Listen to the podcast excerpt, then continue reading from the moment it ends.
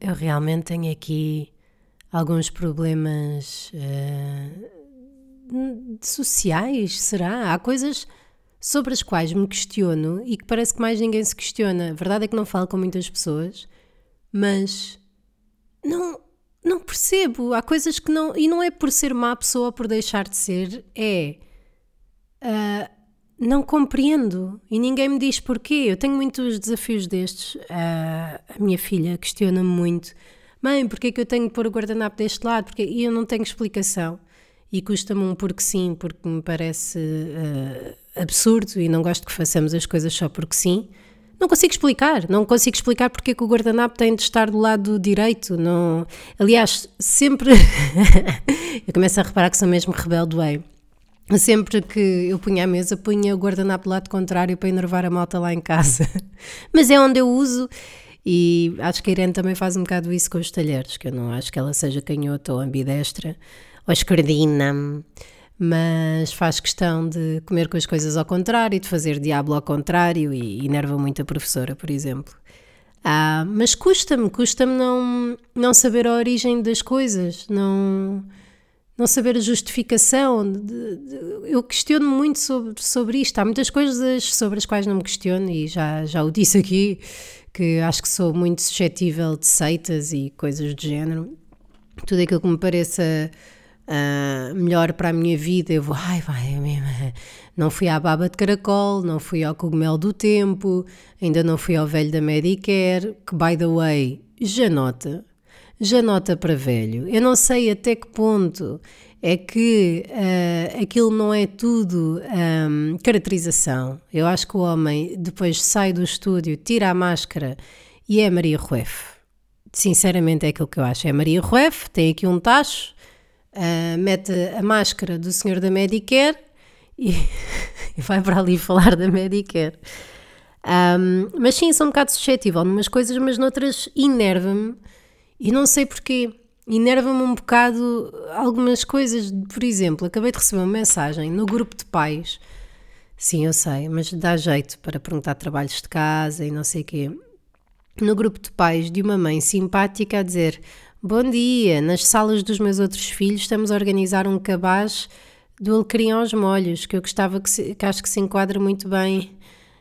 Não, não percebo isto. Ou seja, estão a fazer um cabaz para dar ao professor porque é Natal. Um cabaz ao professor porque é Natal. Já, já dar prendas no final de ano a uma professora quando não é o final do ciclo, não percebo. Não percebo. De- honestamente, não percebo. É boa, fizeste o teu trabalho. Não, isso da gorja. Deve haver aqui motivos que eu não estou a par e convido-vos a, a, a me passarem para um melhor entendimento da minha parte. Mas eu acho que isto da gorjeta até incentiva um menor pagamento na indústria, que é de género, ah, é isto mais gorjetas, porque ainda ficas com gorjetas. Hum, e há trabalhos em que há gorja, há, há outros trabalhos em que não. E, e porquê que eu ia dar uma prenda a um professor por, por estar a fazer o seu trabalho? Eu até acho isso pouco ético. Acho isso pouco ético, no fundo. Que é. Eu, eu acho que é graxa. Acho que é graxa. Fica, ficou aqui dito. Eu acho que é graxa. Porque não, se nós tivéssemos convivido com os professores, se eu tivesse alguma vez ido tomar café com a senhora, se, se, se tivesse convivido, não é? Se, como é que se diz? Não sei, agora não me lembro a palavra, não me lembra. Ah, eu aí, pronto, podia. Está bem, está bem. Teve, fez um jeitinho especial. Ou seja, um dia ah, convocou para uma reunião, ah, pôs-me a par de alguma coisa que foi muito, foi muito útil. Falámos ali um bocado, trabalhámos em conjunto, mas não, não, não percebo porque é que se há de fazer isso. Estava agora a falar com o meu ex-marido sobre isso, porque achei que ele me iria compreender. Ele diz: Eu acho que as pessoas fazem isto por simpatia. Tá, mas onde é que acaba a simpatia? Porquê que é só à professora então? Porquê que não é às auxiliares também? Porquê que não é, não é? Porquê que não ao senhor do café? Mas é, é que reparem, eu mais depressa e isto se calhar é estúpido da minha parte, mas mais depressa gostaria ou teria vontade de oferecer uma lembrança de Natal ao café onde nós poderíamos ir todos os dias tomar o pequeno almoço do que à professora. Eu acho isso pouco ético. E lembro-me de um dia ter sido operada ao nariz por uma. ao nariz e à garganta, questões de saúde, amigos, uh, porque senão o nariz não ficava assim, de certeza, por um otorrinolaringologista da praça, muito famoso, que operava toda a gente do, do meio da comunicação. Pá, esse gajo tem filas e filas e filas. Toda a gente ia lá, metia-me um bocado de nojo porque demorava o seu tempo a atender toda a gente e fazia ali binge waiting, trocava-nos de sala para nós termos a sensação sempre que íamos ser atendidas. Então estávamos uma hora em cada sala, sempre trocávamos de sala, esperávamos mais um bocado e só para aí na terceira sala é que ele aparecia. Pá, nojento. Mas bom, uh, estive lá depois, uh, numa dessas salas, estava tudo cheio de presentes. Tudo chouriças, cabazes,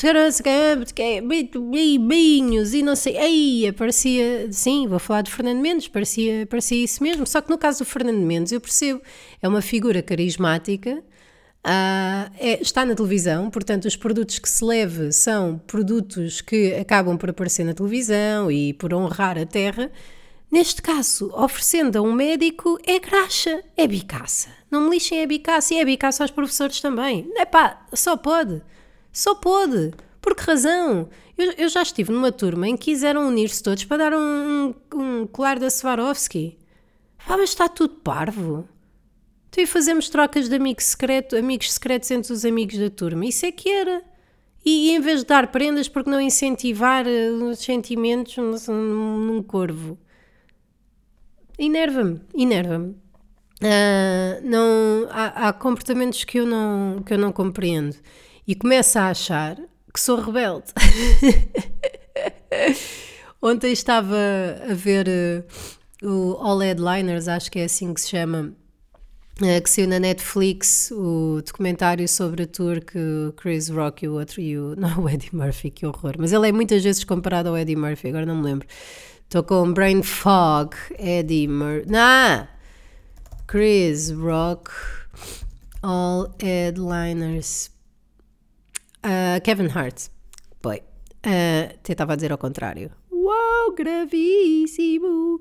Eles estavam a falar de outros, de outros comediantes, de caracterizar cada um, a sua importância na comédia e tudo o resto. Pá! E eles estavam a descrever um pouco o Chris Rock, a dizer que ele tinha alguma vontade de, de pisar sempre o risco, de dizer qualquer coisa. Pai, eu tenho um prazer gigante nisso. Já na rádio me chamaram a atenção, porquê que tens...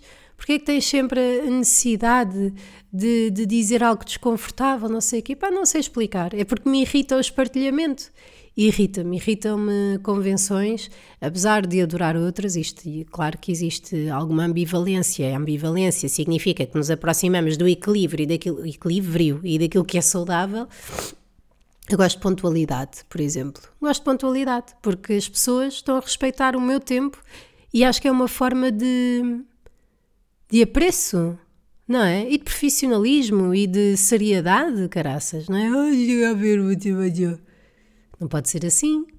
Isto é assim, mas isto é assim. no outro dia finalmente prestei atenção a esse gajo no YouTube, agora já não me lembro do nome. Está tudo a aderir ao cabaz de Natal para a professora, tudo, eia! E agora eu vou ficar aqui caladinha que nem um rato e depois de 80 pessoas dizerem sim senhora, vou ter que pôr também. Não vou, não vou pôr. E digo-vos já, vou ficar a ganhar porque a professora não vai pensar, falta aqui a Irene não, não vou contribuir. Pá, mas porquê? Porquê que não posso só contribuir? Há de ser 2 euros, não é? Mas eu não imagino que os professores tenham ali um grupinho. Pá, porquê que eu sou assim? Porquê que eu sou assim? Eu gosto, eu gosto de pisar o risco, gosto, sou muito, muito galhofeira, sou muito. Que isto, desculpa lá estar a fungar, não é? Mas não vou estar a editar 80 vezes o episódio. Gosto de. Não gosto de espartilhamento, sim. Não. Uh, não gosto de restrições à minha liberdade além daquelas que eu me autoimponho. Quero descanso, quero. Não sei, não sei porque é que tenho este ódio pela humanidade. Porquê que será? Porquê que não, não estou simplesmente, olha que giro, a, a, darem uma coisinha à professora, olha, ela vai ficar mesmo muito contente, fica com uma lembrança dos alunos. Porquê que isto me enerva? Porquê que estou zangada? Mas, ah, porque estás doente? Não, não, não, não, não. Eu seria sempre assim. Eu ficaria sempre arreliada com isto. Parece o Pedro Alves, uh, com quem tenho o podcast Mamos de Boca. Pedro Alves irrita-se com tudo, anda irritado para todo lado e todo, cheio de ódio e não sei o quê. Pá, não entendo, não entendo porque, que, porque que estas coisas me enervam. Mas pronto, também não tenho que entender, não é, amigos? Ainda no outro dia a ver aquele filme sobre psicoanálise que eu vos falei no episódio anterior, me apercebi que não há nada mais egocêntrico que psicoanálise, que é descobrir, ah, porquê é que eu sou assim? Porquê é que eu fiz isto? Tá, tá bem, às tantas caga nisso, pá, vai só, vai só andando, mete a terceira, vá, deixa-te merdas. Pronto, não sei, alinho no cartaz ou não? Cartaz? Estou? Cabaz! Assim é que é. Até amanhã. Quer dizer, até amanhã não sei que vou atuar uh, à pova de Varzim. Uh, pode ser que grave, pode ser que não. What the life?